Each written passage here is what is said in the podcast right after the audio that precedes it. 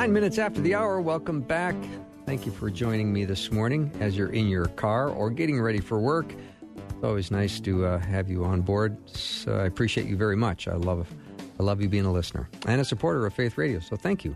I'm in a very grateful state of mind this morning, um, and I have on the studio line Dr. Linda Mintle, and she is the host of the Dr. Linda Mintle Show. And uh, Linda, good morning. Good morning. Hey, I'm glad you're keeping the giving and the gratefulness going. I, I am. It's Cyber Monday too. I might even treat myself to something online. Uh oh, look out! Just because I feel hopefully no overspending. Just because I feel grateful. stress. All right, everyone's back from their their first really big holiday with the family, and uh, maybe we should try to focus on on how we did dealing with difficult relatives. And this is uh, just maybe a glimpse of what's ahead with uh, the Christmas holidays as well. Well, it is a good time to think about that because, you, like you said, Bill, we just all came through that, and I had a particularly stressful one this this uh, this time. My uh, dad, You? my 96 year old dad, was in the hospital Oh. the entire time Okay. I went to visit the relatives. So that added a measure of stress, and I had to actually practice what I'm going to talk about today. Oh. I did real well in some parts. I got about a D minus on some other parts. So uh, stress is one of the big things when we we need to recognize that that we're going to be more stressed anyway because of the busyness, because of um, all the things that we want to accomplish. Some people get really stressed because they have certain ideas about how the holiday should go, and then when they don't go that way, they get even more upset. So just recognize that your stress levels are up regardless, and all it takes is one or two things to kind of throw you over the edge for for each of us to get a little bit more irritable, a little bit more anxious, and a little bit more maybe not so nice to be around all the time. hmm I don't want to dip my toe too far into the personal pool here, Linda. But is is your dad doing uh, okay? Is there progress being yeah, made? rem- yeah, remarkably, my dad is almost 97. wow. Um, this is his second bout. He's got some serious health conditions with congestive heart failure, which is not something that gets better with age. hmm But he had a respiratory failure, and he came through it miraculously. I Wow. mean, we were we were talking about, you know, he's ready to go be with the Lord and to be with my mom and my brother and all this. We were ready to go, and uh, he miraculously recovered and is going to be moving into rehab today. So uh, he he did get some medically induced delirium, and so that was quite challenging to deal with. I, I've worked in in psych hospitals my whole life, and so I've dealt with a lot of delirious patients. And this is, if the listeners don't know, this is like a it's like a medically induced almost dementia where they're seeing things, hearing things, they have delusions, all kinds of things. So that was very weird to be listening to my dad um talk like he wasn't in his right mind which he wasn't because it was medically induced but hopefully that's beginning to clear and that will clear hopefully over a few days a few more days and he'll be somewhat back to a baseline of trying to move back into his apartment again it's it's ama- it's amazing Mhm. the guy is a tough old german guy I love it. that's all i can say I love it. And what's his first name? Bill Bill. Bill. Okay, that's Yeah. easy enough for Yeah, me to remember. good name, huh? Yeah, I like Yeah. that a lot. I like that. um, so I will pray for Bill because I like Thanks. doing stuff like that. I I, I love it when uh, yeah when, when parents are living into old age and and having having uh, that kind of time is is very precious, isn't it? It is, and he's a, he was a good dad. So for me, that made it a whole lot easier. For people that are dealing with these kinds of circumstances, where maybe their father wasn't so nice to them, and it wasn't a good relationship, this just makes that makes it so much more difficult when you're dealing with um, all these challenges of the elderly parents. So I, I do feel for people who don't have that uh, good experience with their fathers, and we need to remember them and just pray an extra measure of grace when they're Mhm. dealing with uh, elderly parents. Let's talk a little bit uh, more about the family uh, dynamics when you pull into the driveway for the holiday meal, maybe the Thanksgiving, and you've got uh, a lot of history that doesn't go away. Um, m- might be unhappy memories of a of a parent that wasn't a great parent, or uh, a relative that's been abusive, or a, a s- depressed person, or a hypercritical person, and all of a sudden now it's Monday and you've got nothing but kind of bad feelings about what went on. What do you do with that? Yeah. Yeah, so I think you you have to take inventory of what happens. And here's the thing: your family hasn't changed that much in a year, unless they've all been in therapy, right? or, they've, or they've had some you know aha uh-huh. moment with the Lord, and they've uh-huh. made some significant changes. So you kind of know ahead of time where those trigger points are going to be. And I was ready. I have a relative that's very difficult, always goading us on the political scene. He's a huge Bernie Sanders supporter, and so he was ready to to go with his his um, brand of politics. And so we knew that going in. So we actually had a conversation in the car going, how are we going to handle this differently so that it doesn't go into those same arguments and conflicts and then people walk away from the table and they're upset with each other and they don't want to talk to each other for another year.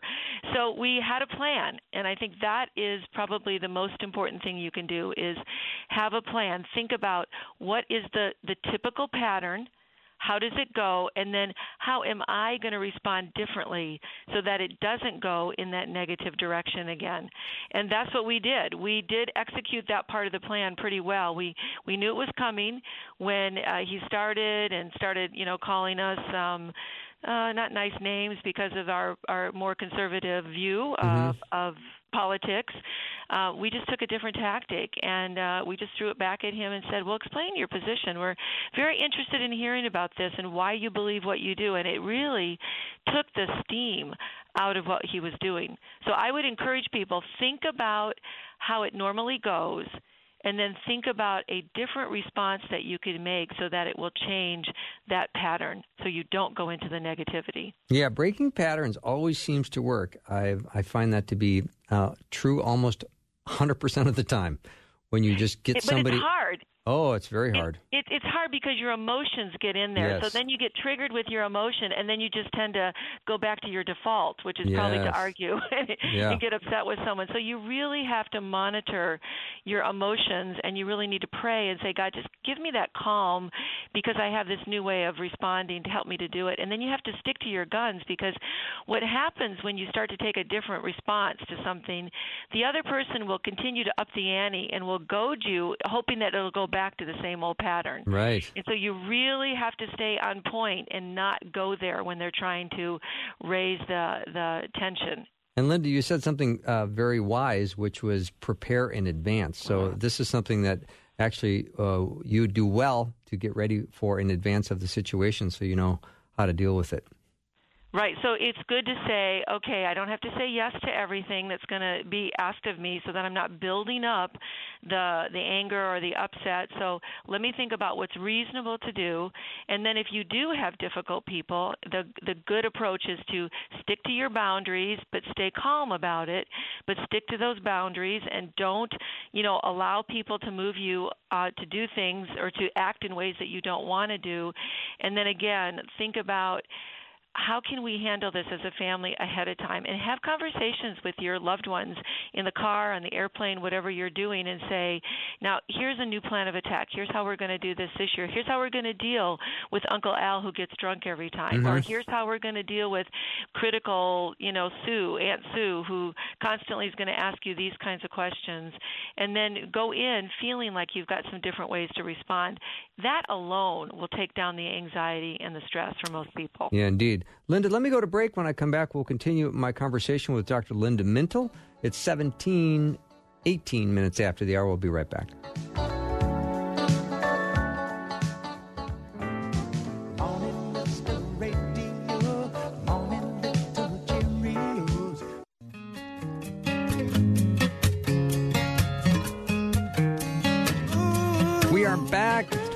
After the hour. I'm speaking to Dr. Linda Mintle from the Dr. Linda Mintle Show.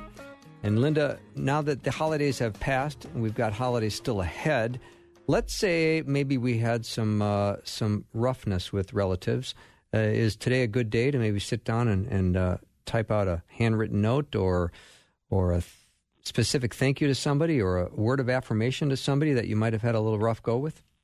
I think that is a, great idea. What, uh, let me talk about what personally happened to me because I think this was the place I got a D minus. I maybe even completely failed. Was in the middle of all the stress, I just started complaining and I was complaining about particular people and it just you know what happens when you do that Bill is it just it starts to rev up and it just creates a, a whole negative attitude and I got into this complaining I was focusing on the negative and I had one more day and I thought this is so wrong. This is not what I tell people to do. You know, I have to do the things I tell people to do, right? Yeah. And it's not scriptural. So, you know, I started to try to turn it around and focus on the good things, the blessings, the the good parts of whatever was going on in the middle of all that craziness and stress.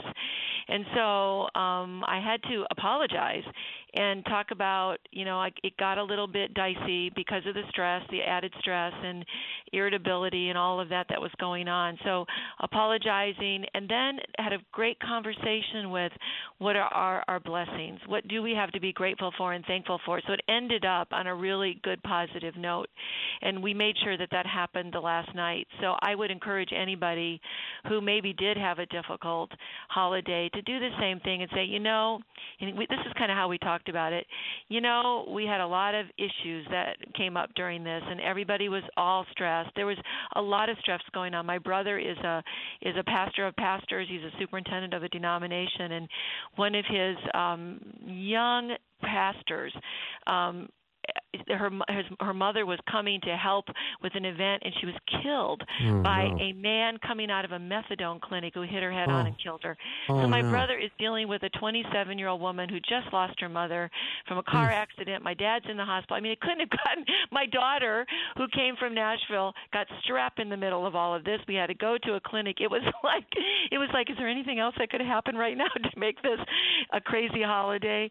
But you know, at the end we said, okay, we we all got on top of each other a bit here, but in the end we're family. We love each other. Here are the blessings. We tried to rehearse those blessings with each other. We ended up with a lot of hugs. So, if you don't, if you didn't do that, I would encourage anybody listening who had a difficult time to maybe send a note saying, "Here's the good things that happened during the holiday." Sometimes we get a little bit focused on the negative. Let's just uh, focus a little bit on the things that we are grateful for and keep that gratefulness going into the next season. You know, the the stress, Linda, just produces so many odd responses, doesn't it? You know, you you might wake up Monday morning and go, "Why did I why did I respond that way?"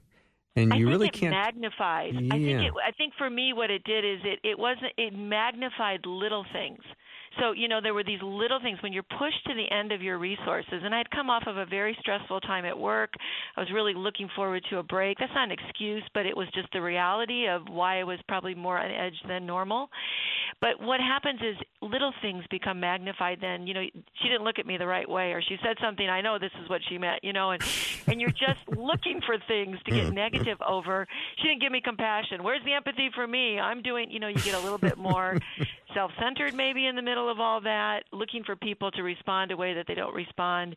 And I think you just have to dial it down in your quiet time at night. And hopefully you have someone sane in your family. I have a sane husband who could look at this as the in-law and say, just dial it down a little bit. Um, you know, look at what you're doing and look at the reaction. And that's what I needed was just to to calm down. And then of course on Sunday, the pastor preaches out of John 17, which is this, the passage Jesus is where he's modeling the prayer for the disciples before he he leaves them, and he's saying, you know, protect us from the evil one, and he's saying, I want you to be one.